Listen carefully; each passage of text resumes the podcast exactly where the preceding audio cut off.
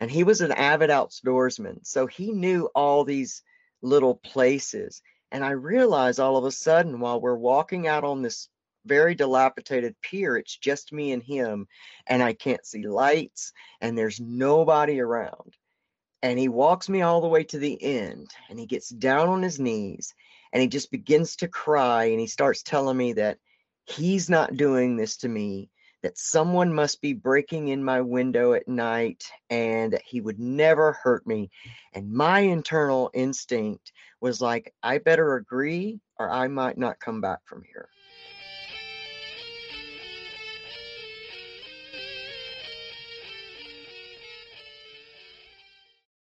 Welcome to the show, LC.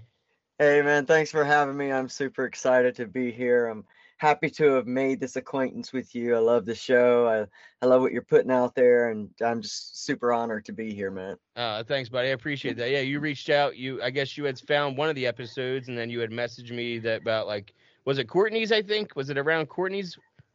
I I can't even remember. There, I watched a few of them right in a row, and it was right after I had had had interviewed Kim Bellis with Sober is the New Cool on on my podcast and and I just had there were so many great new people. Have you noticed like on social media when you hook up with like one awesome person, a load of awesome people come out. And so all yep. of a sudden there you were, man, and I was like it's exciting. So, you yeah. know, I watched a few of the shows and then you sent me one with a guest that I thoroughly enjoyed. And so, yeah. Oh, Jill. Yeah. Yeah. Yeah. Yeah. Yeah. Because, and we'll even get into the similarities, you know, eventually, yeah. you know. So, what is, uh, we'll start with what is your sober date?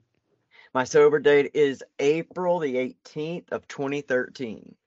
Okay. I mean, All right. Yeah. Year eight, man. Year eight. Look at you go. Now, what was going on for you in April 2013 to where you changed your life around?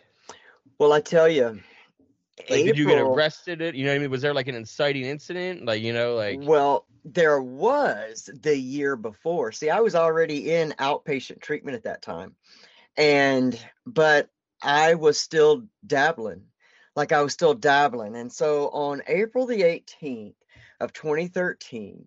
I had been in an outpatient program for a year and I already had had like this big aha moment that I needed a recovery program, not just a try to get clean and sober type thing. Like I needed a healing program and I was in the midst of it, but I was still back and forth. So I was smoking weed and my wife was in the middle of a heroin relapse and she had gone to um, an inpatient treatment. It was just me and my son there. And I had found myself smoking weed as if it were heroin. And I sat down with this dime bag of weed and I put it on a plate and was doing my thing with it. And then I had this internal conversation with my son in my mind. And I, I just sat there with the plate and I said, okay, man, I did the best I could. Because of this, uh, we're going to be able to stay in this house maybe three more months. Um, I've had a hard life man and i want the best for you and and i tried not to be a hypocrite and i really tried to change my life but i'm too far gone and because i'm going to continue to $10 this to death we're just you're going to have to probably go live with relatives and this is you know that's going to be that and i love you i really do and this has nothing to do with you and i'm sorry. And it was just that internal dialogue thinking to have to go upstairs and, and tell my son who was already without his mom right then you know he had a he had a dad that was very you know in another state that was just not present in his life and so it was just me and him and i thought i can't do that. Like i started this recovery journey because i didn't want to be a hypocrite to him and so right now i'm going to call this day april the 18th of 2013 my sober date and from that moment on, I have not touched another substance. I've, you know, been following and creating a program of my own, and I've just been in it every single day since. Every That's day. Awesome. So you you had you know basically just a spiritual awakening that day. You it had was. that you had yeah. that moment of clarity of wait yeah. what am, it's like it's like we wake up you yeah. know it's like we finally it's like we come to when it's like what the fuck am I doing? Right, right. That's the honest truth, man, because it was so clear in that moment. It was like, really you're gonna do all this over weed it's like man you've been you've been off heroin you know and shit the shit that was gonna kill you you've been off that man for a year and you're just gonna give it all up over weed no now, we're not going and, out like that and and because that let's let's backtrack some more then so i think i read somewhere 22 years of addiction oh yeah you have a you have a youtube page so i think like yeah. your like your description says something like battled for addiction yeah. for 22 years yeah, before man. you got sober. So yeah, you're talking. How old are you, LC? I'm. I'll be 48 Monday. 48 so, Monday. Well, happy yeah. birthday Monday. Thank and, you, man. Um, Appreciate so, it. So you know, you got into drugs then at 18. Well, actually, I started drinking when I was 11. Oh, um, me too. Yeah, I, I, saw that in one of our videos. I said, "Yeah, we got some stuff in common." Yeah, man. Yeah. I, I started drinking at 11 and heavy because my dad who I only met when I was eight. Should we give um, the spoiler alert to the crowd, to, to, the audience that doesn't already know you? Oh, uh, yeah. So, yeah, I mean, when you were 11, when you were 11 and drinking. Yeah, I was a girl. Were, you like, were a I was, girl. I was physically a girl inside a boy and desperate for my dad to see me as his son. And so, and whenever we were drinking together, because that's what he'd do on the weekends. So you had no, were you an only child? I I wasn't an only child. He actually had the son that he wanted. Um, after you, know, you? after me. But so still, but when you were born, it was like, oh, I wanted a son. Yeah. Oh yeah. Yeah. That was very much known. And then when I was two, he left, and they did had this thing between the parents where he gave up his rights to me so that he could start over with his new family and I was stuck with my mom, who was a young teenage girl who was outrunning her family with all these monsters of men. And so she was marrying one after the other. Where did you grow up? Where did you grow up? I grew up? up in South Alabama. Okay, so you know that's a small area. Then for you can't Very. really run far. No. Um, and I say that because I understand the circuit. My wife, who right now um, watching this or listening, is shaking her head in green um, when she was born, you know, her name is Michael, M I C H E L. And yeah. when I call it in, people, you know, I she doesn't like talking on the phone. Know, she gets all, you know, so I always call like the cable company as yeah. her and say, "Yeah, Michael," you know, that. because you know she doesn't, you know, they don't know, and it's always yeah. they always get confused with me. Like whenever I call the doctors, like, "Oh, I'm calling for my wife, Michael," and they're like, "Wife, Michael," you know, but she goes by Mikey, M Y K E E is what she came up with herself. But still, her cool. dad left her, you know, when she was like one, and then started a family with another woman on the other side of town. Yeah. You know where yep. she where he got his sons, and you know she never saw him, you know, really ever again. He ended up dying eventually. You know, wow. the the karma came back though because he never officially divorced her mom. Oh, so wow. when he died, guess what? The pension, like his social security, wow all went to her and not to yeah. his current, you know, girlfriend of 30 some oh, years that he had a family karma. with. That that's karma. karma. Yes, yeah. it is. Yes, yeah, it is. So, so that was my, you know, and now all of us, and then you know, that's that's how that works out sometimes, you know. So, but yes. I can see how that happens, especially when you're like, you know, she's 38, you're 48. Back in the 80s, it was a lot easier for men yes. to just leave their oh, families you know, one of my favorite comedians is this guy Sam Morril. He's a New York City comedian, and he talks about how his dad started a family two blocks down in New York City. Like, and he had no idea for 18 years that his dad was two blocks away. his mom finally was walking down the street. He's like, "Oh, yeah, your dad lives there." He's like, the, "You've known this this whole time?" Yeah, I didn't want to upset you, Sammy. Like, uh, you know, it's like a joke of his, you know. So I totally get. So like, where it's now? What wild, was your name? I got to know what was your name, and you knew that you know you want needed to be a boy. You are a guy. Oh yeah, man. I I knew when I was 4 years old. Like I knew that that something just was amiss. Like I knew that my my mind inside did not match my body and I I only realized there were differences because my grandfather was like my best friend. And so at bath time, you know, I wouldn't take a bath. I didn't do anything without him. So he'd throw his swim trunks on and get in the bathtub and, you know, we'd play and everything. And I remember having this conversation with him about why he had to have, you know, swimming trunks on and he you know started telling me well because we're different you know you're a girl and and i'm a man and i'm grown and and all that stuff and and i just remember thinking but no that's not right. No, because really, I'm a boy, and I knew that I was. And and then about a year later, my mom had married this much older man that that I I look back now and know that he groomed her to to abuse me. He was he was definitely a predator we yeah. didn't yeah and we didn't know what grooming was until no, recently no, you know what i mean absolutely it's, yes you know now you look back and you're like charlie chaplin was grooming oh, people you know yeah. and but you don't know that shit then. yeah you don't no um and then now no. we look back and you're like oh i totally yeah. i totally see it because you know i've had um i don't know if you know tiffany hamilton she's a big creator on tiktok she's got like 250000 followers on tiktok um, but she's a oh, she's Canadian. Um, she has a podcast called Never Alone Support, and she talks in her podcast about how her stepdad was her boyfriend from three to fifteen.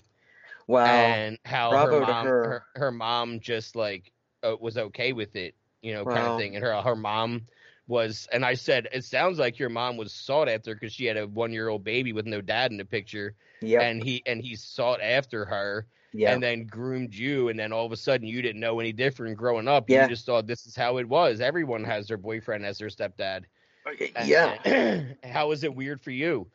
and now she talks about it all the time, and she's Good not shy her. about it, and she's Bravo sober. for her. And she she's sober too. She would be a great mm. guest for you.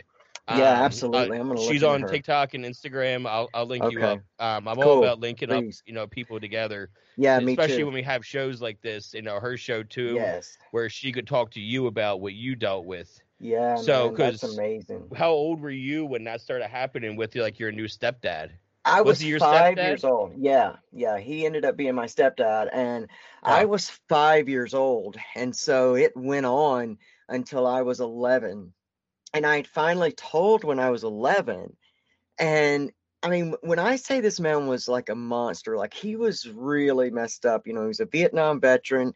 He had gone through a lot of abuse in his own life, seeing his mom murdered and different things. So, like, there was a part of me that felt sorry for him. Like, as a young child, I felt sorry for what he was doing to me because I knew that something wasn't right but he was a man that you you you had to be you learned to fear for your life because he could snap out.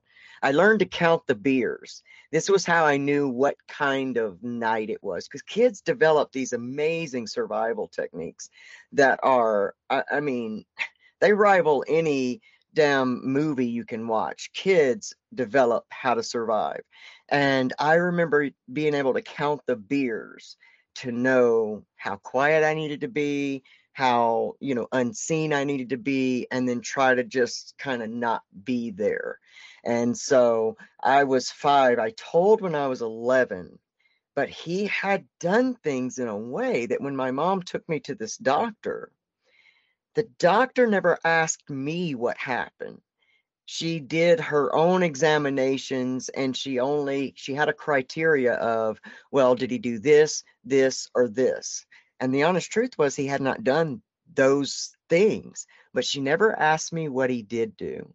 And so from that moment she goes back and tells my mom that it didn't happen. And so here's my mom who's i think 27 at the time and this man's like close to 50 and she's in her own space trying to survive because he'd almost killed her in front of me several times. So she he comes home she tells him what's been said and he takes me out and at, at night after work he takes me out to this abandoned pier on the mobile bay. So we're from a little town called daphne alabama. So it's right sits right on the mobile bay and he was an avid outdoorsman. So he knew all these little places. And I realized all of a sudden while we're walking out on this very dilapidated pier, it's just me and him, and I can't see lights, and there's nobody around. And he walks me all the way to the end, and he gets down on his knees, and he just begins to cry, and he starts telling me that he's not doing this to me that someone must be breaking in my window at night and that he would never hurt me. And my internal instinct was like, I better agree or I might not come back from here. And so in that moment, I mean, I just remember going, you're right. Somebody must be breaking in at night. And, you know, and you're right. Because I just wanted to go back. Did he ever do it again? He never did it again. He I, tried a few times, but he never did it again. I think he definitely got scared. Yeah. I yeah. think he definitely got scared and realized how lucky he got that he got yeah. he skated out of that one. Yeah. And I think he realized you're not just some dumb five year old girl anymore. Yeah. That yeah. you're gonna talk. Yeah. And I better stop this or she's gonna keep fucking talking. Yeah. You know, and I, I say she. Be, I'm not being disrespectful. No, I get it. You know, no, no, for sure. Um, yeah. Um, I'm all about pronoun. like you can see behind me. Like, yeah. All, like, so like all about. But anyway, I can but that's totally. What I was then. Yeah. How the, how long did they stay together after that? Um, not not very long, but Okay. they didn't leave for me. I had had a small sister um that my mom had with him, and she was six years younger than me, and and she had been standing up on the table and flipped off the back and hurt herself and and there had been an incident like that a few months before and she had ended up he told mom you know don't touch her you know and she ended up having a broken collarbone and she had to lay there all night um, with this broken collarbone and my mom vowed never again well this big day my sister flips off the table again. He yells at my mom not to touch her and my mom stands up. She's had enough. And she stands up and then the shit really hits the fan you know? He he throws this bowl of mashed potatoes then he gets up and he comes at her. And my mom's about five foot all of five foot i think at that time she weighed 97 pounds and he was a six foot tall man big man and i just remember him bearing his fist back and hitting her twice with two like roundhouse rights and i just remember her standing there and her just taking those punches and never moving like she had had enough and that's the day that we left and and after that i mean that was probably a year that we we went to my grandparents house and we would sleep in the hallway because he would leave bullets in the mailbox with our names on them every morning. And he was such a you know he was a special forces guy. So we were we were in constant fear for the longest time. And I, I'm pretty sure that's why my mom got married again pretty quickly after that because my grandparents just kind of said, "Yeah, y'all move here," and then they is left. Yeah. Yeah, yeah. that's it. Like, yeah, and so Oh, so he it got four a walls and a roof for you guys. That's yeah, it. here you Yeah. go. And but that but that wasn't long after though. That, Yeah, Like yeah. so like the whole entire like the pier incident to that incident. How long do you think that was? I'd say that was maybe, gosh, looking back on it, maybe it was six months. Do you I- I think, think- that had anything to do with think about the but no, but I I, know, know. but do you think I don't like, know. I I because you know, I look into things like I, I wonder about the sexual tension not sexual sexual frustration.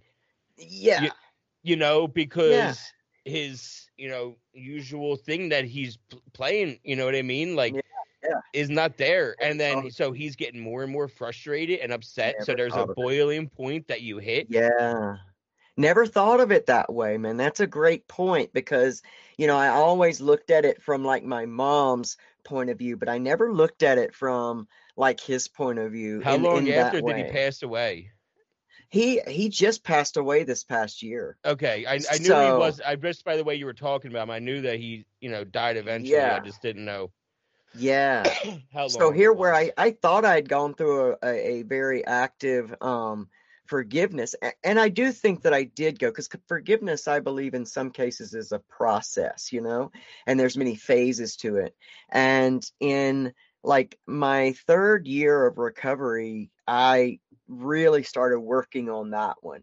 And then when he got sick this past year because uh about 6 years ago he sent um all of his children my sister and he had two sons and he sent me a thousand dollar check and he wrote me this letter but in the letter it just talked about addiction and how we're selfish when we're in our addictions and different things and he never took any responsibility for what he did in my just life explained it. yeah yeah just pretty much said We'll well you know how we are yeah. Yeah. Yeah. Some general roundabout statement. Listen, and, this is the best you're going to get from a Vietnam oh, yeah. vet, so just oh, take oh, it. And, absolutely, absolutely, yeah, it's, absolutely. It's, it's, almost fitting though because you know we're recording this on Sunday, you know, the 16th or whatever, right? Or yeah, yep. but tomorrow's yep. your birthday, the 17th, right? Yeah. Um. Yep. Well, and I don't know what kind of fellowship you're into, but I read just for today every single day. Really? And, and I read it like as a daily show with this other podcast. Oh yeah, yeah, yeah. Saw and, that. Yeah, and that, yeah. we already pre-recorded for tomorrow, and so I already know that tomorrow's is for forgiveness. Wow. So uh, that's tomorrow's just for today on January seventeenth wow. is actually wow. all every year on your birthday just for that's today wild. is about forgiveness. That and that so, is profound. That's so every profound. year on your birthday, you're coming up. You're like, I got to be forgiving before I. Yeah. Can, I got to give them before they forgive me. Amen so, to that, man. so that's pretty profound. That's yeah, profound. I, yeah, I'd like to find that you know that weird little shit and give the yeah, people I can. Yeah, yeah, yeah. I'm always looking That's for really the cool. weird. And oh yeah, not, man. Not obvious, you know. Okay, yeah, so man. now you're 11 years old, 12 years old. Now you, how is this new dad? Oh, he's an asshole, man. like he's he's one extreme to the other. He doesn't. Now this one doesn't sexually abuse us, but he is very emotionally and physically abusive. It's which yeah. I've heard can be even worse. Oh, I thought it was physical worse. because yeah. the physical, you at least you know what's going to happen to you physically, yes. and the yes. mental part of it stays with you all day long. The physical oh, part, yeah. like you said, you can count the beers, and I'm sure you could count. Well, if he has eight beers, then it's only going to take him eight minutes. If it's yep. nine beers, it's going to be this yep. long. Yep. And it's Absolutely. I just need to get through it because it yes. sounds like you were a very like I'm gonna get through this because just to get, I'm a people pleaser. That's why yeah. on the pier, yep. you just said, "Yep, I'm a dumb girl," and yep, yep. somebody was coming through my window. You were absolutely. That's right. It's uh, that's that survival. Yep. So, yep. but when it's the mental thing, you can't escape that. You never you know when it's gonna happen because it's gonna yeah. creep up. You could be brushing your teeth, and it's gonna creep up in your head, and that's why it's more fucked and it stays with you longer because you don't know when it's. You could be in school. You don't and it's fucking with you. It's all yeah. day long. It's the mental anguish. Like you're not thinking about your other stepdad abusing you that's when he's drunk when you're in school because you're safe in school. Right. But right. the mental one that fucks with you mentally, you are thinking about that. yeah. School. Yeah. That tells you you're stupid or you're fat or you know, you're you can't do this or or I mean it was yeah, I mean he was I, I felt like he was more of a monster than you know the last one because of those things and did and you have body image issues too as oh a girl? God. Oh because you know god. being a girl in the 80s and 90s is you know oh. girls today yeah okay. Now listen there's it's the extremes. It's like your stepdads. So the girls today have the extreme of social media. But yes. the girls of you know you and my wife that you guys dealt with was more like oh look at the girls on friends why oh, can't oh, yeah. you be as skinny as them? Why can't you have the oh, hair man. like them? Why can't oh, you man. look like them in the magazine and tabloids? And you know, it was terrible. So you know, so I get that. That's why it's a spectrum too of of that. You know, the mm-hmm. extremes of yeah. how bad it is to be a girl today with social media and the likes and the pressures. And I get that, and the online bullying. I totally yeah, see it. Man. I hear you. It's valid. I get it. But we had to deal with some crazy shit too. That was oh yeah mentally torturing because guess what? You can at least escape in your phone to a different app. You right. can go into solitaire and escape for right. an hour. You can go right. and play this game and escape. There was no yeah. escaping the mental anguish because we didn't have the distraction no. at our fingertips. No, and also now you can find other people like you. Back then, you know, you couldn't just there was no tribe. Up. There no, was no tribe. No, it's like Jill said. Jill, I mean, you watched Jill. Jill uh-huh. didn't figure yeah. out that trans was even a thing until 2010, and Man, she was like, "That's was what I me. am. That's I know. I am." I know. Like I didn't know it had a name until Chaz Bono came out in the 90s about, you know, transitioning and becoming a man and I was like, holy shit, it can be done. Like I didn't even know it could be done or it had a name. I just always so I always tagged myself God's little joke cuz I was like how in the hell do you put this? And we're talking about 11, 12 years old. My body was like turning against me. All of a sudden, you know, like I'm being forced to wear bras. And this was the epitome of like death for me. And then let's don't talk about that monthly thing that comes on for girls. I I just I never wanted to leave the house. Like I thought this can't be happening to me. This has got to be the worst thing ever cuz I'm like I'm a boy. So okay, so now now you're like you this guy's an asshole and school was tough for you, I'm sure. Oh my like, god. Now, Awful. um, and the body image issues you were having, is it because you were a bigger girl, or were you like trying to be skinnier or too skinny? Well, the thing is, is I realized, you know, like when I was younger, while the sexual abuse was going on, I equated sex, and I kind of knew that's what was happening sex with attraction. So I thought that if I made myself unattractive, it would stop. So I began gaining a lot of weight. So I was a very, I was a large child um, I had to, of course, ask him if I could cut my hair off because my hair was really long. My mom left it really long and I hated it. So I wanted it cut off. And so I had short hair. I was a very pudgy, large child. So yeah, it just got worse. I'd say I was already basically escaping my trauma through food. So I was already in an addictive behavior probably when I was seven years old, because oh, that's how I would find relief. I just and I, and I just realized that you also told me, like me, you started drinking at eleven. Yeah. Um, but also you told me that that's when the abuse stopped. Yeah. Yeah. So, yeah. and from what I have, I've talked to somebody else that she got into cocaine as soon as her uncle stopped touching her. Um, you know what wow. I mean? And she yeah. got and got into like, and that's other things have happened. That so I've heard of that where you get into drugs when abuse stops, not during abuse. Yeah. You know, then there's the guy I've had on the show that he was being drugged at five mm. until mm. he was 10 years old by his stepdad and his ah. aunt. So and that's how the first two minutes of the show started because I, I go in blind, as you know. Yeah, so yeah. he started with that. I'm like, all right, let's let's hear your story. Like, wow, you know, 50 years old, he wow. got sober finally, and now he's doing really good. good you know, him. he's up in Chicago. He's you know, him. but he's got some crazy stories about some you know rituals like devil rituals and shit in his basement, satanic shit.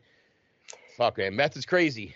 Man, meth's a hell of a drug. People, that's the thing I say about you know addiction. You know, everybody likes to shame addicts, but I'll tell you what you know, addicts are some of the strongest motherfuckers on the earth because we're carrying some shit that the normal everyday person couldn't even begin to tote. You know, and, they couldn't begin to carry. We still are, bro. We still exactly. are because we're hearing yeah. about it today. Like a lot of my family are normies, right? So a lot of my family, my brother, my sister, my mom and dad, we're all really close. Mm-hmm. None of them have ever had any kind of problems with, you know, addictions to drugs or alcohol.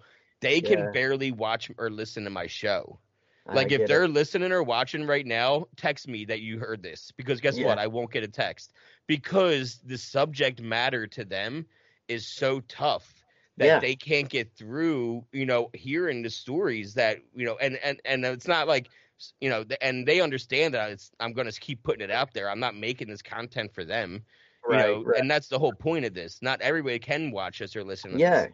Yeah. But the people that are still struggling, guess what? They can hear this shit. They identify. They are the ones. They're yeah, the ones they're carrying it right now. Yeah, yeah, they're carrying it right now. And listening to us talk about this stuff and not being afraid to talk about this stuff is what gives them also the ability to say, well, you know, I'm hearing a horrid story that's that you know is kind of like mine or either mine's not that bad i can you know whatever it is i mean trauma's trauma and we all have it and it's each person's it's it's just as important. But i think when somebody can hear someone else share some shit that's really hard i didn't open up and tell anybody. After the day my mom said she didn't believe me because the doctor said it didn't happen i never you. spoke about that again until I was probably in my late 20s. And why would you even waste right, your breath? Right. And also I felt like it made me look weak to the people I was with. Like I was I was identifying as a lesbian at that point and you know, I I needed the females. I liked very feminine females and I needed them to know that they were safe in my hands and if they knew that I was unable to keep myself safe, then I couldn't keep them safe. And I didn't want them to look at me in any kind of strange way. It carries, it, you carry it, man. And the irony of that, LC, is what's really crazy to me because today you would be looked at as the stronger person for getting through what you got through. Absolutely. But we're so fucked in our minds and addiction that everything is our fault. We are the yes. weak person anyway. That yes. no matter how it really looks, it, it's it's that thing of how there's always a positive to a negative, right? Yeah. And we're yeah. always on the negative side of it. Yes. it's that thing of you're finding all the negatives, but really yep. the positive side to you getting through that is you're stronger because of it. Look yes. at you still standing that you can talk yes. about these things. Yes. You can help other people with your words. Yes. If Martin Luther King didn't want to fucking help with his words, how many people would be quoting right. him today? Absolutely. You, know, you have to use your words because you don't know who's going to hear it and take it and right. run with it. There's yeah, still things I heard from people that you know they're not activists, they're not social media people, but they've said one one sentence to me over and over one that thing. I'll never forget. That's always yeah. sticks with my mind, and yep. that's what's important. That's why we talk. That's yeah. why we that's why we communicate, why we yeah. network. Um, that's why we recover out loud. You know, absolutely, man. Absolutely. So, um, and you're in your late 20s, but from my math, if you didn't find out what trans was until mid to late 90s, that would have put you in your mid to late 20s. Yeah. So you, you know, what? How old were you when you started transit? Well, well, how? I, am curious. I will, and we'll get there. How old were you? I was 44 years old. I've only been transitioning for three years. Hey, look at that, Jill. Then that means you guys I, are spot on the same, the same fucking age, mid. I know. Yes, yes. and I always say I could have never, I could have never began transitioning without my recovery. So it's mm. like my recovery and my transition story they run neck and neck because. Were you I in used, women's only meetings? No, I never. I I didn't do meetings when I came back to recovery this time. So so in 20, 2010 and well 2011 and 2012 I had had some clean time, but I didn't have any recovery time. Like I didn't. man, you look good for three years. For three Thank years, you, you look Thank good. That, yeah, I gotta give you. I'll give you Thank that you. right now because like I I would have guessed at least ten. Well, you thank you. I mean, yeah. I think I think that in in this case, the female to male people who transition, that we're we have a lot more blessings in that the hormones really do a lot of the work. For male to female, they have to do a lot more work, and so they're always my heroes, man. Every time you know I, am in a and I do I, I do know somebody and and she's probably even listening you know and uh, Emily if she's listening I'll shout her a name. Um she's I think 42 or 43 and she just came out transitioned. Oh good um transitioning and, and like Bravo. you know her wife is completely supportive and everything like that and it's awesome and That's you know amazing. and but yeah exactly I see the struggle that she's dealing with too. So I know exactly what you mean when you say like yeah, yeah they're they're the ones that's like oh you're the hero. Is like yeah. This what because yeah. like for me, like for you, you were already like done with not worry about having kids anyway. Like that shit's oh, like yeah. done. Yeah. Like I I know like a dude that you know has to just had a hysterectomy at 21. Yeah. You know to transition and it's taking a toll on his body. Oh, and gosh, the recovery bro. process is that it was like a six to eight week thing, and it's a rough. Yeah. And for you at 45, you know, it's like, oh, this shit was going anyway. I was oh, done yeah. with that part. I was done with that yeah. anyway. and I, you know, I was really blessed because I ended up having to have that stuff taken out, man, back in like 2010 or 2009. So all that because one of the weirdest things about me and i think this is what a lot of the the general public doesn't know about and i think a lot of trans people don't really know this either because unless you have a specific genetics test you'll never know unless you physically show. I was born intersexed but i wasn't born intersexed enough to where my genitalia was so mangled or presented that the doctors did anything. And I'm so grateful for that because so many times when children are born intersexed, then the doctors make the decision upon what this child is going to present as. And I say 10 out of 10 times, it don't work. Like they sew a little vagina on there and then this person's like i'm a boy like yeah they're gonna you know, guess yeah it's not for you to decide. Right it's not and i'm so grateful yeah. for parents now that are that are becoming more awakened to who their children are and what their role actually is you know in their lives that they're willing to to decide let to see what this child's going to become. I, I started laughing because i realized like you know i remember we grew up in a time where like you you couldn't even pick your religion. You know, no, like yeah, right. you, you, were born and your parents were like, you're Catholic, you're Christian. You couldn't it. even pick your religion, bro. Nothing. And Nothing. You, couldn't pick shit. No. you're like, no, I'm no. not Catholic though. And like, no, yes, you are, motherfucker. You're Catholic. Yes, you're Catholic. And you're so, wearing that Garanimals outfit. I don't care what you think. Yeah. And now, you know, 35 years, you know, I was born in mid 80s. So like now, it's, and now when people are born, it's like, you know, you have a lot more choices. Yeah. they don't even know how lucky they are, man. You got so many flipping choices now. Yeah. No, and, choice. And, and, there's and we have we have meetings here, you know, at our meeting center for LGBTQ. We have a big community Good. for LGBTQ, and we we even invite the youth. And it's Good. crazy. There are so many transition. You know, even we live in the middle of nowhere in the mountains in PA and oh, I wow. say we get like seven or eight, you know, 13 to 15 year olds that come oh, every oh, Thursday. Amazing. And ha- half of them are transitioned already and they, they them and they change.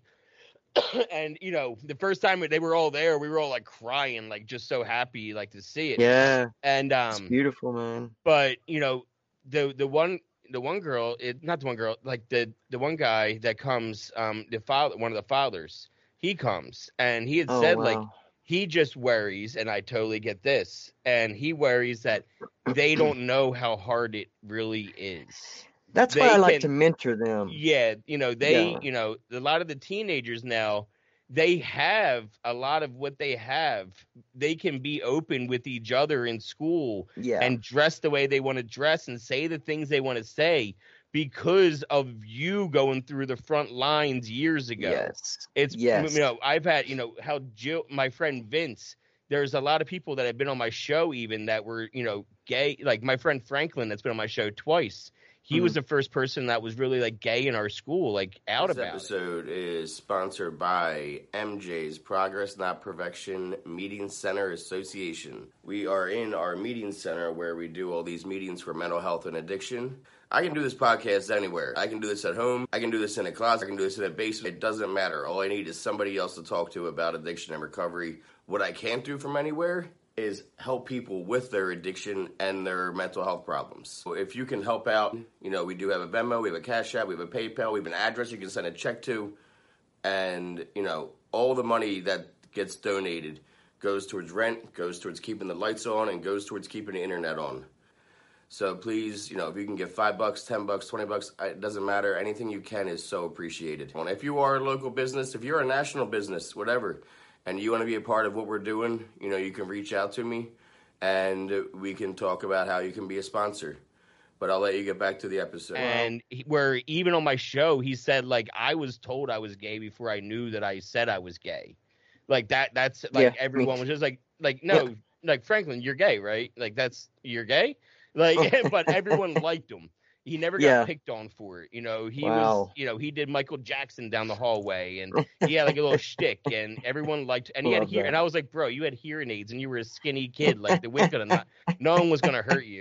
And, you know, so, but that's the thing is like he broke down those barriers by being that only, you know, out kid yeah. My friend yeah. Vince being the only out kid in his school that was on my show he broke down those barriers for the kids now that yes. like and, and, let's and glee and yeah. glee really tore the yeah. wall down for oh, everybody oh, yeah else. yeah Everyone that was, was the bulldozer. the barrier in the yep. 2000s and the 90s and 2000s oh, yeah. they were knocking on the oh, walls oh yeah and yeah. then 2009 and 2010, Glee hits the screen, and then the barriers just get pulled down, and yep. it's in your living room, and you're like, "What's trans? Yep. What is this? You're absolutely right. If it weren't for the gay 90s, man, we could not have all that we have. I mean, it was, you know, I often say, even though, you know, identifying as a lesbian was close to it was it was where I felt most comfortable. Um and I just, you know, I think about being gay in the 90s and I'm so grateful that I was cuz you know, it was a amazing Like oh, you, you were like Ellen?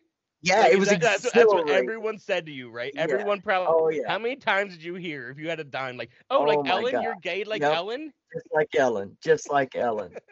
It was it, it, it was an amazing time, imagine. it was an amazing time just feeling so empowered but you know what i always like to do when i mentor trans youth is you know is to make sure that they do understand that there's going to be this time because there's not only a physical transition there's an emotional transition your brain you know so let's just let's just go into some science right now for say for a female to uh, transitioning to a male your brain structure actually physically changes and there are going to be things about yourself that maybe you didn't realize that you had an affinity for until you lose them.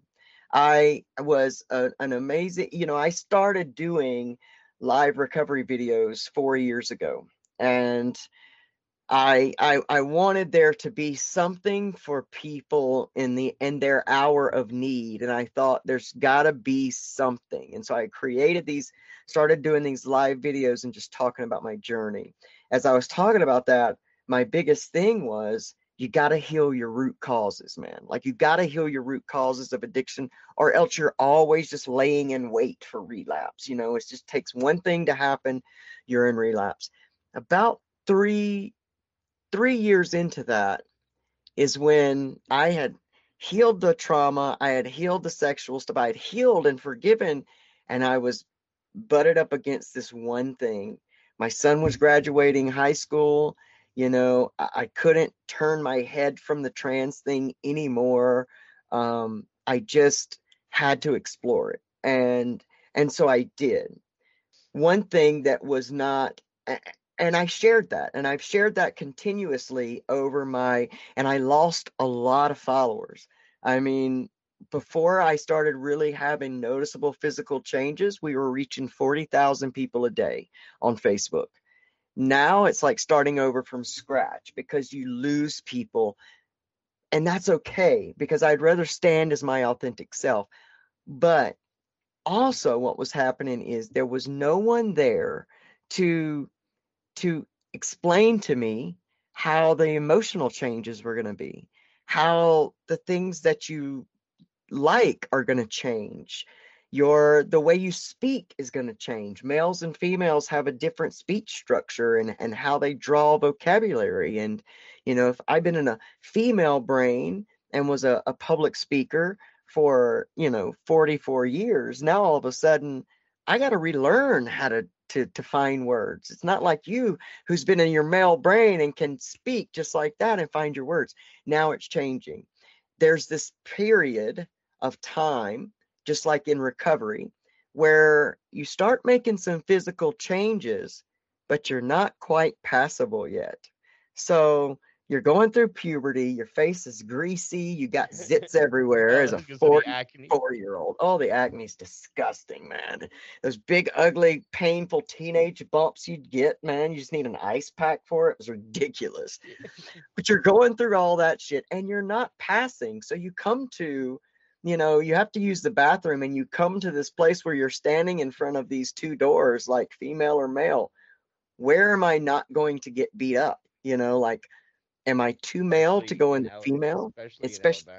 Yeah, and now I live in North Carolina, bro. And Oh, this is a big fight now. You, you know that when did you live in North Carolina? Because I lived in. North Carolina in 2015 and 2016. I was here, During- bro. I was here, bro. You're at HB2. Yes, I was there, and actually, you know, okay, I I was I, where are you at in North Carolina? I was in Durham. I'm just outside of Wilmington.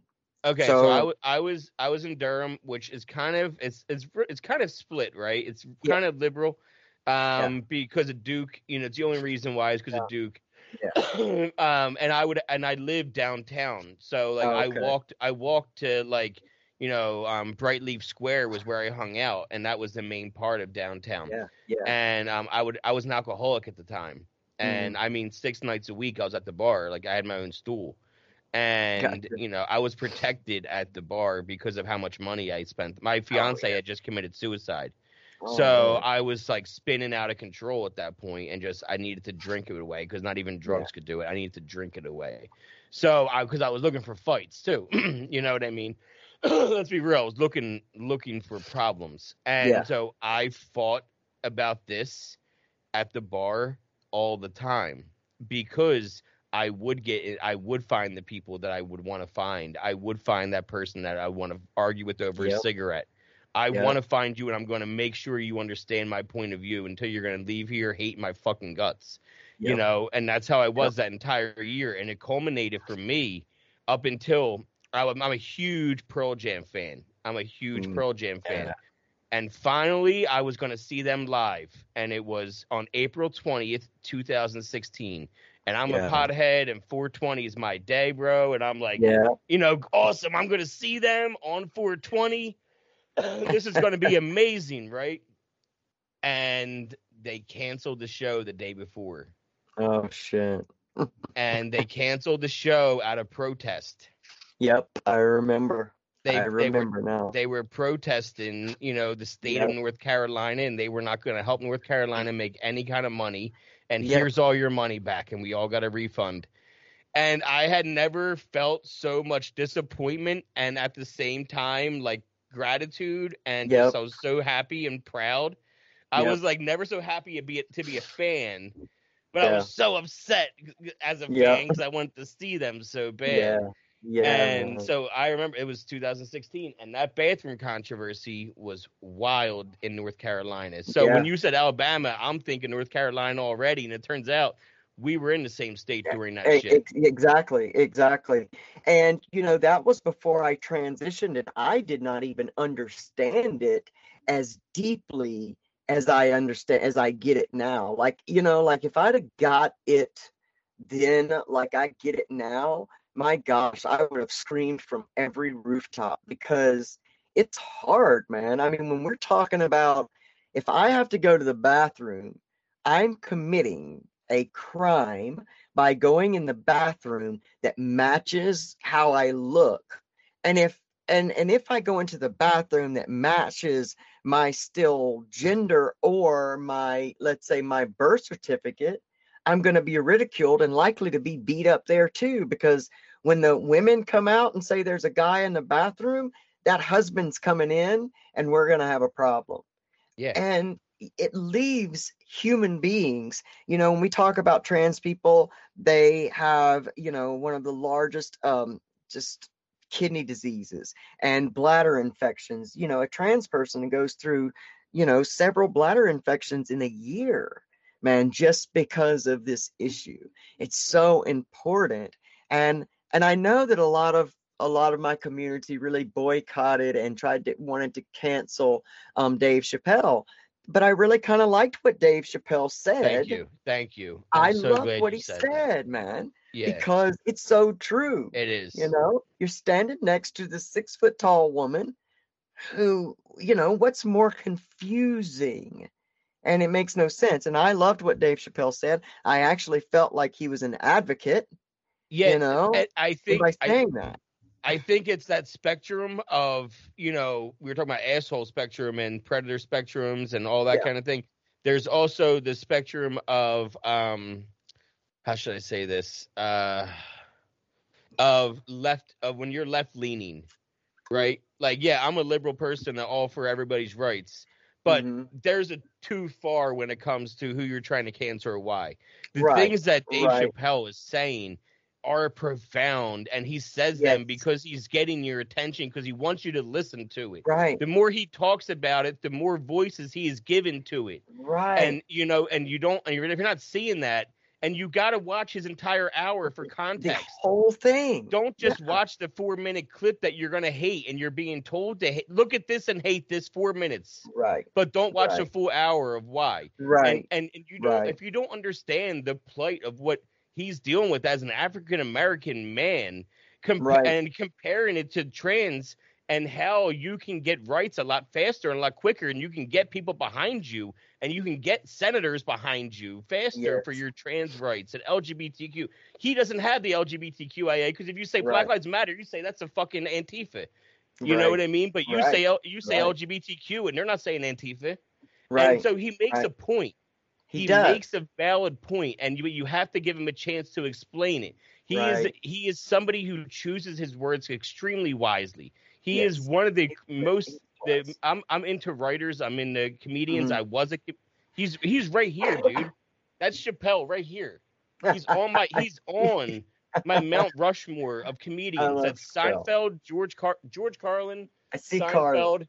Pryor, and I Chappelle. see. Okay, that's Pryor. All yeah. right. yeah. Those are my four, my Mount Rushmore, right? And yeah, all of them, they cared about storytelling, but they also cared about how they said their words. George yeah. Carlin cared about words. We know this. Seinfeld is so particular with his words. Chappelle and Pryor just a storyteller, but Chappelle yeah, he chooses his words wisely. He just won the Mark Twain Award.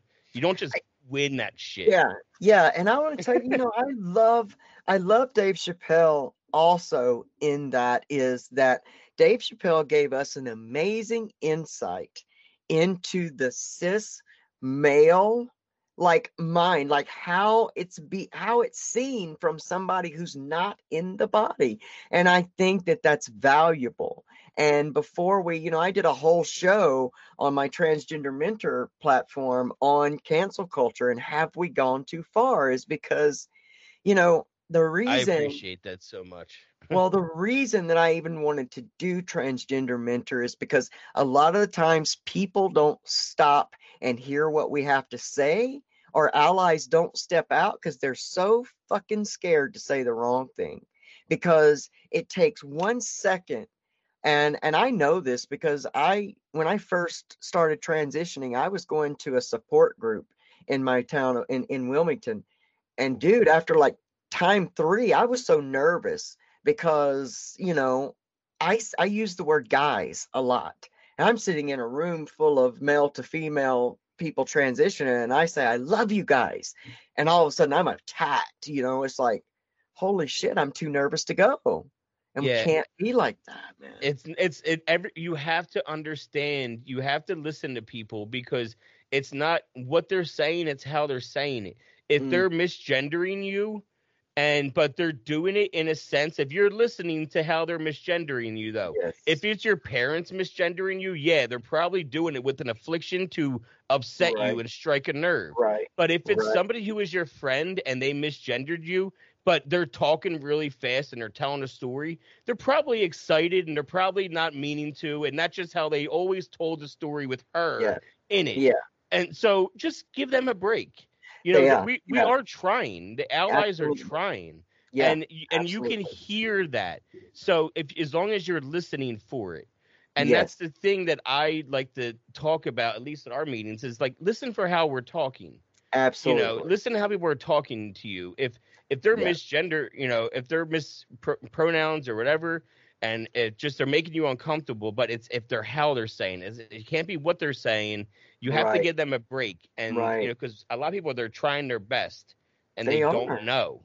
They are, and we don't want to alienate people. And it's just like race relations it's not going to change which is what chappelle said. us. Exactly. It's not going to change because of us. It's going to change because of the allies. The allies continue to stand up and make their peers feel safer and, and more you know and he, and he knows more about that you know than anybody else chappelle the power of allies. Because this is uh, this is the last thing i'll say about chappelle is you know, last November, not this past one, one before. I think it was 2020, right? When mm-hmm. so crazy. I think that was a year and a half ago, right? Yeah. Um, but anyway, you know, so that November, um, Chappelle found out that his show was streaming on all these platforms, Chappelle show, and he mm-hmm. wasn't seeing a dime for it because he made that deal when he was 18 yeah. years old with Viacom. Yeah. So yeah. he didn't own the rights to that show. When they sold it to Netflix and Hulu and Amazon, he's not seeing money for that. Yeah. So what he did was he called up Netflix, who made all the specials, and said, "Hey, this makes me feel bad. Can you take this down? They're not paying me." And he yep. and Ted Sarandos said, "Yeah, man, I got you," and took it down because he wants that relationship. Everybody else though told him, "No, we didn't make this deal with you. We made it with Viacom. Talk to them." Yeah. And so he called Viacom. He goes, "Hey, you guys aren't the people that made me that deal." And they said, "Yeah, we're not. So sorry about your luck, but we're not doing anything." So Chappelle said, "I'm coming to you guys," and he put out a 10 minute YouTube video and he put it on his Instagram for 10 minutes. And you watched it, and it was saying, "Hey, this is a plea to all my fans: don't watch my show. They they yep. will not don't yes, watch my show. Yes. And then I will let you know if they come to me, and when they make a deal, I will tell you when to watch it. And yes. everyone stopped watching. And then four months yep. later, he got paid, and he said, "Hey guys, I got paid. Watch my show again. It's on this platform." it's like, yep, he knows the power is inside he of does. the people that out there and not inside the suits in the office. And that's right. a very creative, innovative thinker to very. think that way. It's a very wise thing. And you know, I really one of the things that I really, really so, you know, last year I began to really go through a lot of personal issues and I was dealing with a lot of hate on the internet. And and like I said, my platform had grown, you know, to be rather large and it looked like the dream was coming true. But at the same time, you know, I was going through all these personal changes and I thought about Dave Chappelle. When Dave Chappelle walked away, you know, from his show at the pinnacle of its success with with the biggest offer that had ever been made in television, but yet he was going through these personal you know, I found strength in that. And so I walked away. Like I stepped away because while my personal life was falling apart, I found myself like happens. And, and like I said in the last night's uh, episode of my show, it's a human being. It's not a bad person thing when the ego stands up and, and starts to take control of this. It happens very sneaky. You're going through some shit over here, and us as content creators, we begin to find our worth when we're not feeling important we can feel important when we feel likes and hearts and those things. And I started finding that I was more dependent upon that and I didn't feel like people were getting the best of me. And I needed to honor this healing that was trying to take place in my life. And I needed to show myself that I could do this and do it authentic, that I could back away from that platform handle what I needed to handle, go through that healing, and then come back. And people said I was crazy because it's like I'm starting over from scratch now, but I'm starting from a place of pure authenticity. So I, I really love Dave Chappelle for that. I understand that. And I mean, like, I love him like I do. Yeah. He's a mentor, you know? Yeah, that is, I really, I respect that so much. and, um, all right, so we went on a, and this is how my show always goes. Hey, uh, we I went feel, so, you know, when did you go from were you 18 when you went from drinking to drugs? Um, I think yeah. Well, I started. I I dabbled a little bit in drugs when I was like 12 and 13, but I became like a a diehard addict from between the 18 and 19. Like, and what was that drug of choice that you found? Opiates. It was opiates. It started out with like this. Um, was it heroin? Um, well, not not quite, not yet. It started out with um, this this pain medicine that I, it was a liquid that I'd gotten when my tonsils was out. Um, and a friend of mine told me, "Oh, you can take this stuff for fun," and I was like, "No, really?" And sure enough, I mean, we went on a road trip and we took this huge bottle of this stuff. And by the time we got to where we were going, I could promise you we were overdosing. Like I was jittery and like, Ugh. but that was the moment that in that feeling, I felt like I always described it as an everything's okay. Like yeah. this is what happiness feels like. This is what calmness, you know, like peacefulness feels like. And I couldn't naturally get it. You know, I had too much shit going on, carrying too much shit, too many secrets, too many masks to keep together. And now I had this outlet. And you know, you know, back in the in the early 90s and stuff, it was very easy to get those things. I mean, the pharmaceutical companies were just blanketing people with it. Big oh pharma was pushing it. I mean, the commercials, you know, that's oh. when the sales reps were became a thing. Yes. And that's when it was being pushed and all the doctors off. I mean, yep. it was like a movement You oh, know, oh, it, was. it, was. literally a movement, and yeah. you know, everyone. A lot of people watch Dopesick that watch my show because I've mm-hmm. talked about it a mm-hmm. lot, even when it was the first yeah. on. Um, and even now I'm watching like um the Dark Ages of the '90s is like a mm-hmm. Hulu documentary. And yeah, my my wife and I watched like, I think the first five episodes so far. Like you know, and you forget about things like the Viper Room yeah and you know and how yeah. like the drugs were and, and, and yeah. how heroin was and how like things were like and literally like talk about you know body image in the 90s heroin chic was literally a yes. fucking look that was popular in the 90s yeah i achieved it man i was all of like you know 90 95 pounds you know i ended up having my stomach um had to have i had burned these holes in my stomach from having ulcers for so long untreated that I had to have most of my stomach taken out. So within six months, I dropped a hundred pounds.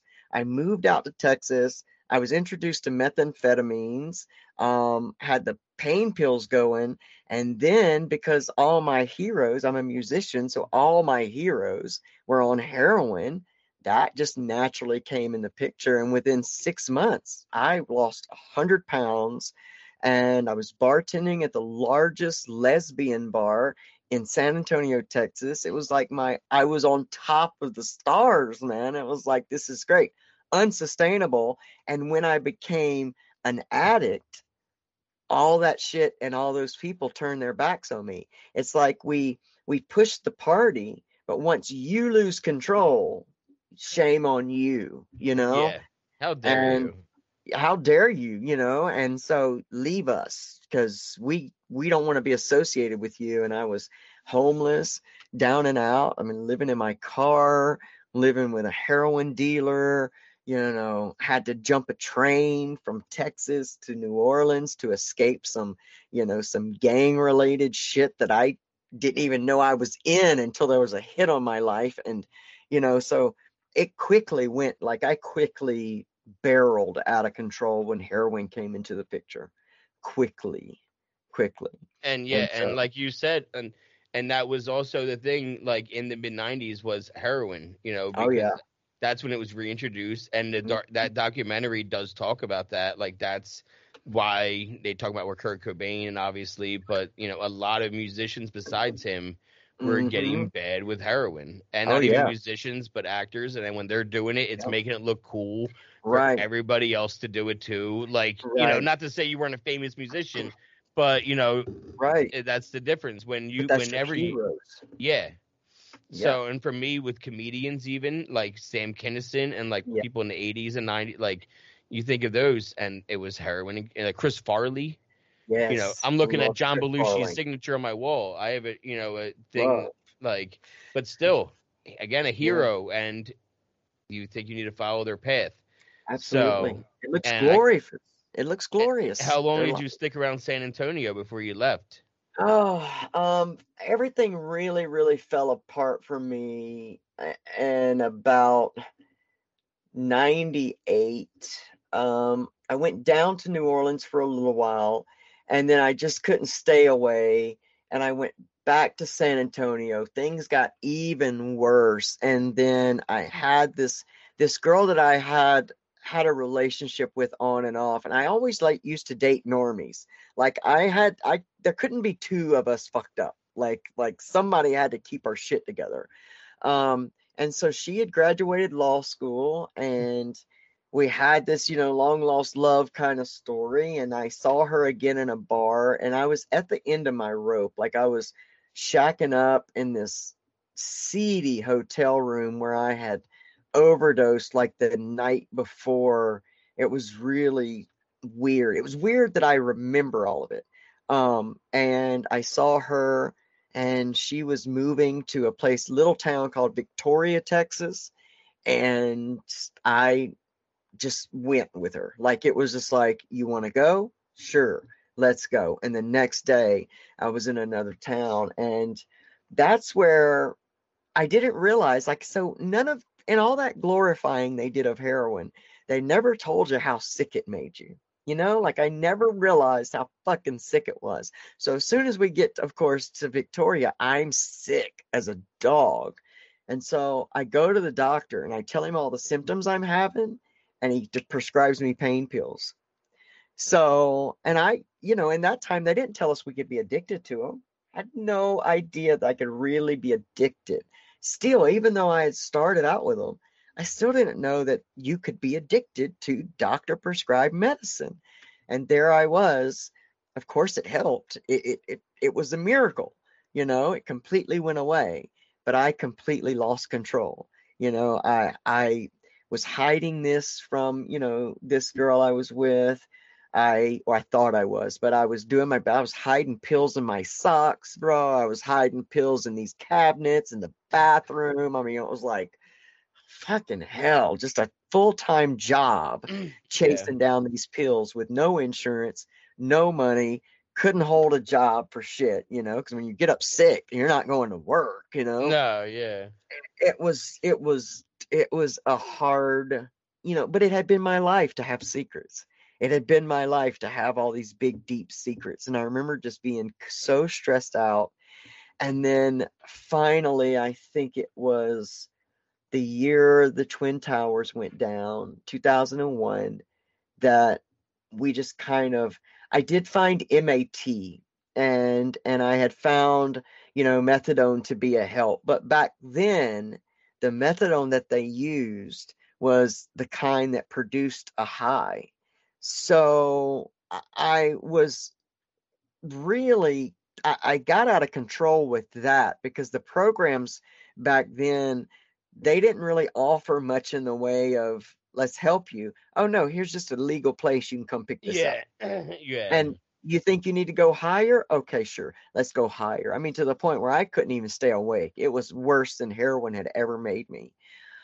But so we ended up, you know, kind of we we broke up and and I went back to Alabama. That's where I'd go back to dry out or hide out to my grandparents' house every, you know, so often. And and I went back and and I I tried my best to be like clean and sober. My grandmother tried to have me committed to a mental hospital because again, I'm going through this sickness, these wild emotional ups and downs. They don't know what's happening. I still really don't know what's happening, man. It's so yeah. weird. Like I just wasn't as aware as I am now of what was really happening for me. And so you know, I would go back and forth to the MAT programs and found a few good ones, but I was still just carrying so much of that shame and guilt from my past that I felt like I was a broken human being. Like I just felt like, what would I do sober?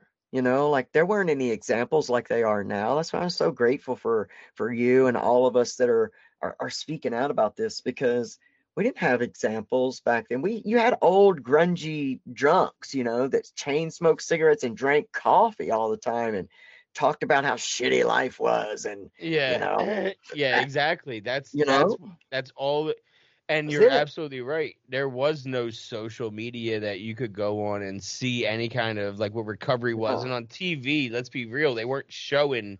Oh, no. You know, like they were showing Requiem for a Dream, but they weren't right. showing recovery. Right. Right. You know, right. and they want it right. because no one wants to see that other side of it. They just mm-hmm. want to see the dark side. That's entertaining. We're entertainment to them. Oh yeah.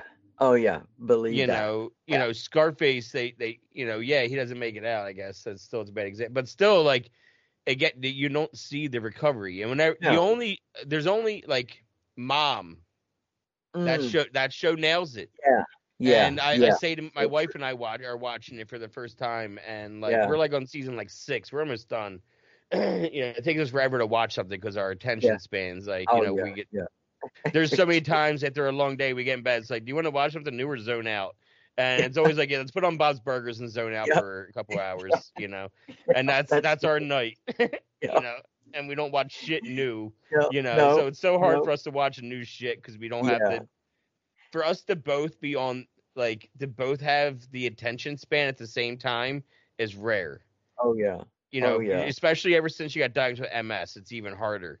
So wow. you know, you know what I mean, like and, and oh right, okay, yeah, she just got diagnosed in August her older oh, sister has it as well, so at least she has somebody close to her that she can talk yeah. to about everything. Good. Um, but Good. you know, it's finding the right medicines right now. It's yeah. been tough, and the self conscious part of it that comes with it. You know, yeah. about the things she can't do anymore and how her oh, legs yeah. don't work any, and it gets all in your head. She's only thirty eight.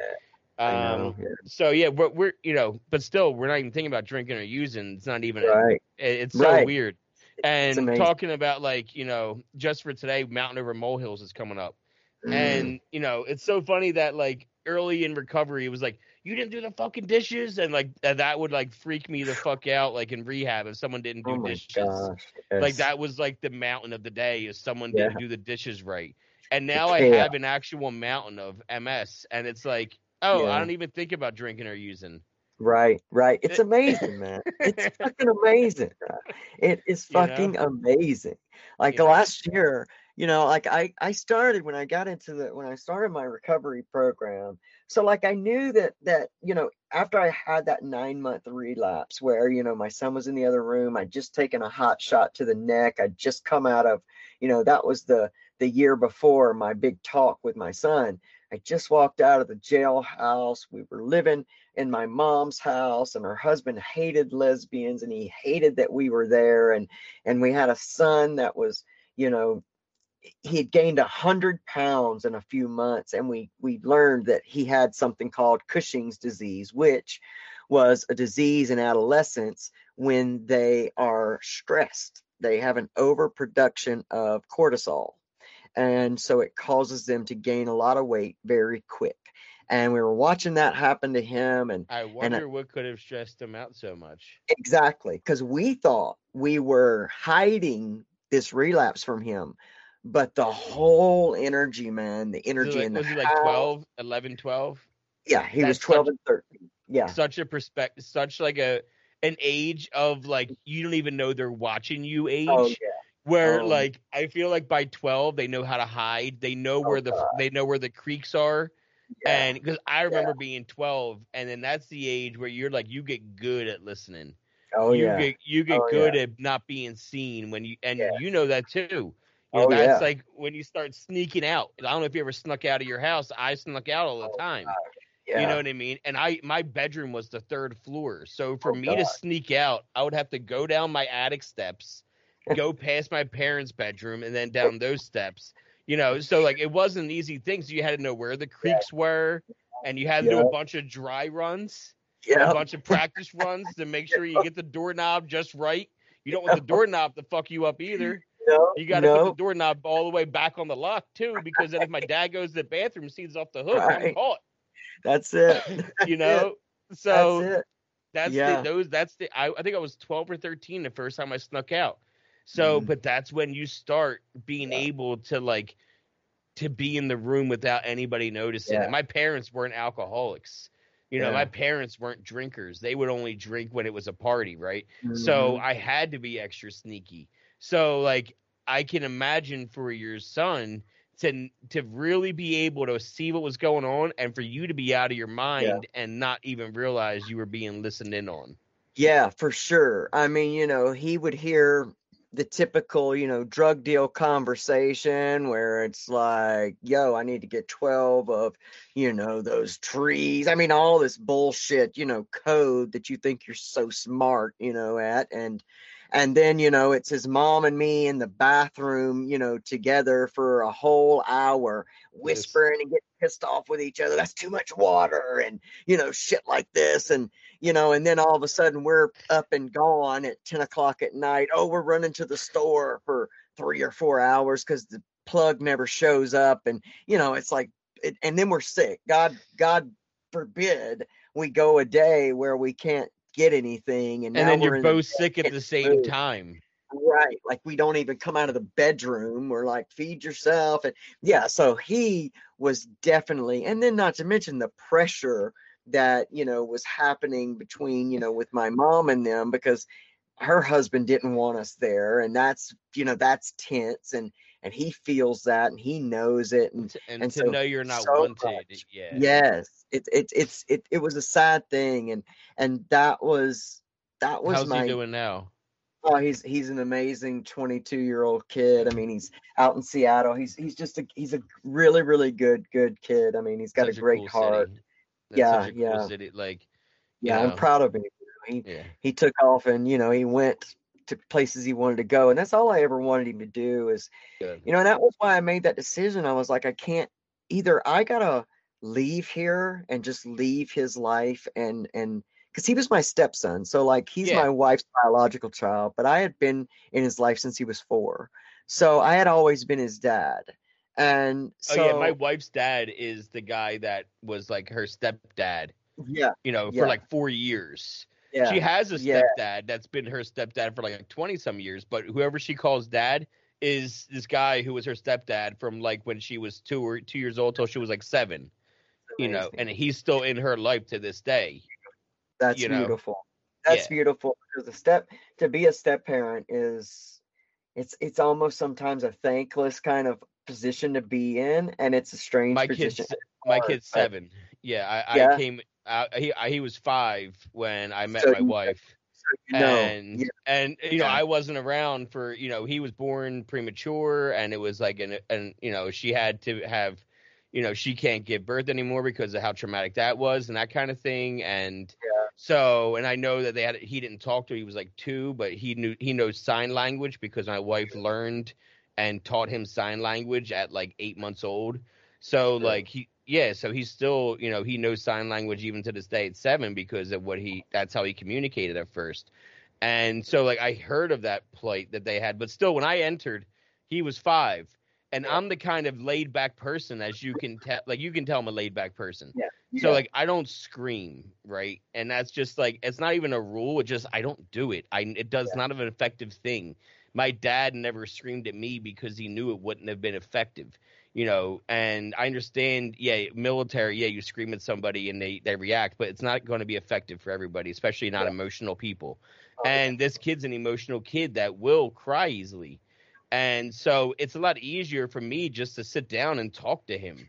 Yeah, so I'm glad I met him at five because yeah. he, he can comprehend the words that I'm saying to him. And I'm like, Dominic, yeah. what are you doing? Can you just tell me out loud what you're doing and how ridiculous it sounds? Let's listen to it, buddy. you know, like I'm so I'm so like practical with them that it's like it throws them off. I love it though. You know, like I love I love being a stepdad. Like I Yeah, me too. I you know, I was never going to be able to have children of my own. I I didn't my my parts in that way because of being born intersexed didn't actually work and I wasn't going to do that anyway. You know, yeah. like I, I, I never had yep. Yeah. I never no. had plans either. And that's why my wife was like, she was worried, you know, like when she met me because she's I'm 35 and she's 38. When we met, I was 32 and sober. She's like, you're not going to want to start a family now that you're sober and all that. And you know, my first fiance was my childhood best friend. You know, that took her life. So, oh. and when she was sick, she was bipolar and schizophrenic, and she always told me she never wants to have kids because she's so afraid that the kids will have her genes. Mm. So, yeah. you know, I was already set on not having kids in my 20s with my first fiance and and my my wife said she's only grateful because like I'm such like of a comedian at the end of the day that like I wanted to have a like I'm the fourth in my family, right? That's why I'm JD. I my dad and my grandfather, and my great great, we're all Gerald the fourth. You know, I'm the fourth, third, all the way up. So everyone's like, "Oh, you're gonna have the fifth, and I was gonna do something different. Um, my son's name was gonna be Sir William Dilks the seventeenth um, because you can write any Roman numeral you want on that thing. No one's checking it at the door. You know, so I wanted I wanted his first name to be Sir and his middle name to be William, and only for like so that I could know that he was in school and his teachers were saying like raise your hand, sir. Like like I don't even need to be there for the joke. Just know when it's happening. it's the payoff to me that he's going to be respected. He could be a king one day because he walks around. What's your name, Sir William? Like, what the fuck this guy say his name was? My dad hates me. That's what my name is. love it. I so love my, it. my wife's like, I'm so glad that I can't have a boy with you because, like, I know you would have talked me into that name because you would have got my head about how good that name really is and how I could call him Will or whatever and you just want to call him sir in public. Like, no, you know that you know that running joke, like, oh, sir, like Mister's my father. You know, like uh, I want to do like, no, sir is my son. Like, that's like that's like. I wanted to do that just that's for awesome. that running joke for this kid's life, it. and that's why it. I. Sh- and that's why I'm a stepdad, and that's why I should always be a stepdad and, and not produce. and, that, and, that's why I should not produce any children of my own, because that's the shit that will come on the birth certificate. That's and in 30 years, that kid will be on a podcast talking about right. my dad hates me because right. podcast name, my dad hates me. Everybody, all of us join up. my dad hates me because he wants to be a comedian in real life, but like is not have a I don't care about a stage. I don't do I don't care about those laughs from a stage. I care about what I can do just to inflict an emotion. Yeah. And yeah. like and just get a rise and then make people laugh. Like I remember like when my brother and I lived in a loft together in Durham, it was a loft style because mm-hmm. it was like an old cigarette factory converted, the old L and M factory converted into apartments. So like I, my brother has a great cackle, and you know, so I would send him shit just so I could hear him in the other room go, "Ha!" like, and that's what I needed was that like that cackle, and that's you know, and I and I do that like we're so into pop culture in our family where like we'll get into these conversations about actors and who's in what and you know which actors in which movie. And but I'll play dumb with them to fuck with them just to like and I'll go like with something obvious like you know like a Ferris Bueller. I'm like you know that's not who that guy is. Who you like? What are you talking about? Like and like what? No, that's not Matthew Broderick and Ferris Bueller. Like you guys are crazy and like and they're gonna get so mad at me that you know that I, I, how do you not know this JD and, you know and I'm just fucking with them because I can keep a straight face and not that's break. Oh, that's how my wife is, man. Like like her like her face never stone cold too. Yeah. Completely you'll never even know. Is she and good at then, manipulating? Oh my gosh! Because man. the ones that can keep a straight face are the best manipulators. Oh, because yeah. we're never oh. breaking our, we know how to hold our facial structure. Oh, you can believe. Like if they're and, and oh, and I live it, buddy. I live it. My, my wife is one of those people that if there's something she doesn't want you to know, you'll never know it. Like she's always been my ride or die. I remember being at the grocery store one time and I used to have rageful anger, rageful anger, right? And I was at the grocery store and and this this person did something to me and I just reached through the window and just bam, like right on the chin. I jumped in the car. I, I send my call my wife a message and I'm like, I'm I'm on the run. Like I just punched the shit out of somebody in the parking lot. My wife, as soon as I come home, she's like, back the van up. She's standing out there waiting on me. I throw the van in reverse. We're hiding the license plate, we're hiding it. There's my wife. Like my wife has always been that ride or die chick, no doubt. Like she's yeah. got me and she'll never crack. But I also I can bet you just from having that in common with her, I bet you though, I'm the kind of person that if I want you to know something's wrong, but I don't want to tell you something's wrong, I'm gonna make sure you can tell by my face that oh, something's yeah. wrong. Oh yes, without a so, doubt. So that's the other thing that manipulators are good at is not only hiding it, but showing it when we want to show it. Exactly. And yeah. what we're saying is, please talk to me. Yeah. Yeah. know? I'm so, saying no. Like it's hard for me to say it out loud. I need you yeah. to start this. I need you yeah. to say what's wrong. I, I, desperately need you to like call me out on this and let's discuss it. Yeah, my my wife has been doing that. She went through a whole lot of trauma. I always say that the white my wife of of this is our 17th year is the only other person that had been through, you know, so much trauma that I had ever really been with and, and dated and and you know, like again, watching I, I don't see it always. I see it more now in myself of how much I've been through but I get really, really emotionally impressed when I look at my wife and just how stoic when I, I hear about her life, you know, when when her mother would leave them and how she had to take care of her brother and sister and she's not the oldest she's the middle child but you know she got them ready for school and she washed their clothes with no electricity and she did all this stuff. I just see you know the strength and and when she had her addiction to heroin you know it was the first time that i felt like she was almost taking care of herself in a way. Like even though it's it's a negative way to take care of yourself it was the first time that she had put herself first if that makes sense. It's a yeah. fucked up way to see it but, but no it, it totally makes sense because you know it's and i hate to equate everything to tv but i watch a lot of tv um but if you watch shameless? Oh i don't. Shame- I okay so that that that would be a lot of relation to your wife um, because the oldest daughter, you know, and I know that she wouldn't relate in that way because it's the oldest daughter, right? But the oldest daughter takes care of like, you know, five or six of her brothers and sisters. And then when they're all old enough to where they don't need her anymore, then she mm-hmm. flies off the rails.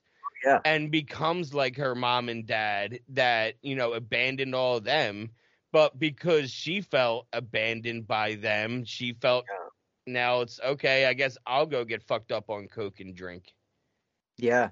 Well, my wife, and this was this. It's it's crazy that you bring that up because that's exactly what happened.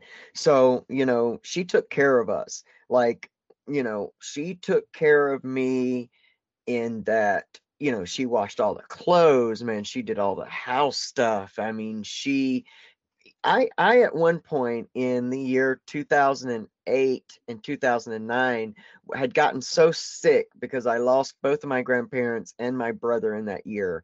Um, and I gave up on life and I was given 6 months to live. Man, I had no like my muscles atrophied and everything. She would pick me up, carry me to the bathroom, bathe me. I mean, this woman took care of me. Was it your grandparent grandparents like grandmother and father or same or difference or the only reason I is them as a couple. It was okay. Yeah. Um, I and that was 2009 for you. In 2012, yeah. um, in June, my my studio is named John Johnson Memorial Studio. It's my best friend. Um, mm. and he he passed in a car accident in June 2012. But in September, um, 23rd actually on on my grandmom's birthday, on my let's you, on my dad's mom's birthday, my mom's dad passed away. And then two weeks later, on my brother's birthday, my dad's dad passed away. So we lost both of our grandfathers within two weeks. And this was wow. two months after my best friend passed. And in that September, my brother's really good friend from high school passed away suddenly. So, like, we both had, like, but unfortunately, I was an addict, and fortunately, my brother wasn't. So I spun out and then my mm-hmm. brother, you know, got better. He yeah. dealt with it. yeah, yeah. That's, that's, that was my my wife was that person for me because I'm gonna blow your mind. So right now, so what happened? You know, on December the this was happened in 2000 and it was 2008 is when I lost everybody. 2009 is when I got the diagnosis. But on December the 27th of 2007, out of nowhere, my best friend in the world, my brother. Like this man was my brother more than any blood kin I had. Like this was, he was 33 years old. He come in from working, his heart exploded at 33, and it took my knees out from under me. Um, less than, let's say, January the 12th, my grandmother, who basically half raised me as well, January the 12th, she died suddenly. Like we didn't, nobody knew these people were going to die. They weren't sick, nothing. And then June the 12th of that of that year, my grandfather passed. Six months to the day that she passed, he passed, and my grandfather was my best friend. And and all of that loss in that, like I just spun out so crazy, like it it devastated me in June ways. Twelfth that, was also the day my friend John passed away. It's wild, man. Six, six, I, 12, 12. As soon as I heard um, you say that 12, that June 12th, it was like, that's yeah. crazy. Oh, oh, oh, you, I did say that? I, I yeah, Well, you said June 12th of uh, somebody okay. else passed. Oh yeah, that was that was my friend John. Mm-hmm. Yeah, it was June 12, 2012. And you know what's crazy is that day started with death for me, and it wasn't John's. Do you know who else died on that day? That's like more of a prominent figure. Um, it was the real Henry Hill. Um, oh, Goodfellas. Okay. Goodfellas. Henry yeah, Hill. the, the okay. real Henry Hill. Yeah, he was, you know, always on Howard Stern a lot, yeah, and you yeah. know, as you can tell by me loving podcasts, and Howard Stern's like an idol to me.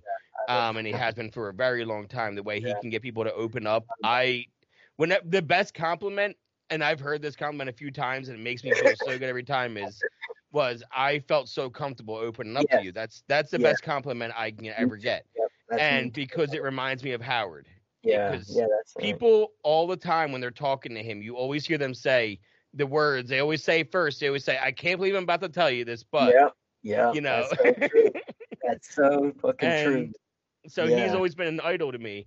Um, but yeah, I, I, forget where I even going because I went on that little rant. But that's how it happens, though. Um, hey, it's the same way, man. I do my show. I just can't edit. So I like do this for an hour live in front of people. Again, I'm about that emotion in the room. Yeah. And yeah. like with my brother, when I would want to hear him cackle, I can I can edit an entire clip of a promo right next to my wife and add the music to it because I use the lyrics on YouTube so I know which part I'm using. So great. I can like make the video and then send it to my wife and then when she's watching it for the first time, it's actually the first time that I'm hearing it. Oh, that's and nice, there's been man. many times that I've cried because I've like nailed it. Yeah, like I love it because this song was so powerful and like I chose yeah, it so man. wisely, and I've yeah, watched it a hundred times to edit it, but I haven't heard it yet. And she always puts the volume up, and that's how I want to hear it for the first time and have it affect me. It's but, exciting though. It's exciting yeah. that you can get that excited because for how long did you think you were a piece of shit? You know, and that whole addiction time, you think that you're just a piece of shit. And then when you see that you've got talent at something that you have, that you're an artist because that's an art yeah. and that you're an artist and that you can make something that is so profoundly touching to others dude i mean yeah it's it's it. funny yeah because my before i was a comedian i did stand-up comedy and I've talked about this before, and you know, I was a comedian that didn't know how to laugh anymore. Mm. I would I would still I was a comedian in addiction, so I was I was broken. Mm. And you know, to the point where when I was like two, three weeks sober when I was in rehab and I started laughing really hard to something and I felt my stomach hurt for the first time in a really long time from laughter. And then I realized then in that moment that every time that I was in the club and I heard a funny joke, I laughed, but I laughed with my head. Yeah. It was me being a smart enough person to hear a joke and go, "Oh, that's funny." Yeah. Laugh at it, you fucking yeah. idiot. Ha ha ha. And then yeah. you laugh with the crowd. Yeah. But I, you know, I wasn't laughing, laughing. Right. And I'd forgotten how to. And you know, and it's the fucking the shame of a comedian that doesn't know how to fucking laugh. Of yeah. course, it's like the plight of a comedian, how broken Absolutely. we are. Um. Absolutely. That was that was my my first goal when I was young, man. I, I loved comedians and I loved stand up, and that's what I wanted to do with my life. And and I think that you know there's so much there's so much content in transitioning that at some point you know I've decided that I'm going to write my transitioning stand up. You know, like yeah. there's so much. And but and, but and, you should and there's and there's plenty of creators in the community too. One of my favorite ones and that's a comedian um i don't do you follow darcy? Darcy michael or is his name darcy michael? I don't um know. darcy and jerry. Darcy and jerry is their names. Look up okay. darcy and jerry. They're a gay couple in canada and um darcy is a comedian and he has ADHD. Um, and he has a podcast called like High School Stories or something like that. Uh-huh. Um, and but he is they are so funny together, and he's like just like this pothead husband comedian. And he's always like forgetting things, and they're always doing like this TikTok bit of like things my husband forgot, part nine. You know what I mean? Or oh, think my husband's a pothead yeah. because of this and like all of a sudden he ordered pizza from two different places and didn't realize it, like that kind of shit. Like but they're so funny together. And but he's a comedian though, And That's when awesome. quarantine happened, a lot of comedians they find yeah. other avenues, yep. whether it was TikTok or podcasting. And yeah. for me, I found my way of combining comedy with our pain of yeah. you know we we laughed a lot on this episode you know what i oh, mean oh, yeah. and oh yeah you know and that's kind of the point is that we yeah. find laughter in the hard times that we go through and you'll come back and tell more stories because oh, yeah. there's more stories to tell we didn't even get into meat and potatoes of a lot oh, of things so and that's kind of the point of when you can talk to somebody for a while is come back and let's talk some more too yeah absolutely. um but yeah i appreciate you coming on and and you know what i mean learn about like that's Man. you're doing amazing. Where can your podcast be found at for now? Until you, you might be changing things up, but for now, where can they find you? And well, I'll put the now, links in the description. Okay, for now, I'm really working on growing the YouTube platform. So I want, you know, I, I really want to push to that. So, you know, youtube.com forward slash recovery soul food. But it's also available on anchor.fm forward slash recovery soul food, iHeartRadio, Spotify, um, iTunes, and and you know that's it. That's where we are for now, and we're we're doing the transgender mentor on YouTube as well, but that's a different channel. But we don't we're not sure exactly where that's gonna go. I want to bring some funny into that while we're while we're teaching into that too. So um, yeah, let's stay let's stay connected with some guests and and I'd love to have you on the Recovery Soul Food podcast if you're up for a oh, Saturday oh, 100%. Live, man. Yeah. Um, and so yeah, check us out there. We're also on Facebook. at Recovery Soul Food, Instagram Recovery underscore Soul Food. You have and, a link tree too. Yeah, there's a link okay, tree. I'll make sure to have that. So whether you're whether you're, whether you're watching or whether you're listening, go in the description and there will be the yeah. link right there at the top to all of these platforms. Absolutely. So thank you again so much, Elsie. It was so nice getting to know you. Um, I'm free. I'm free okay. whenever you want on a Saturday night.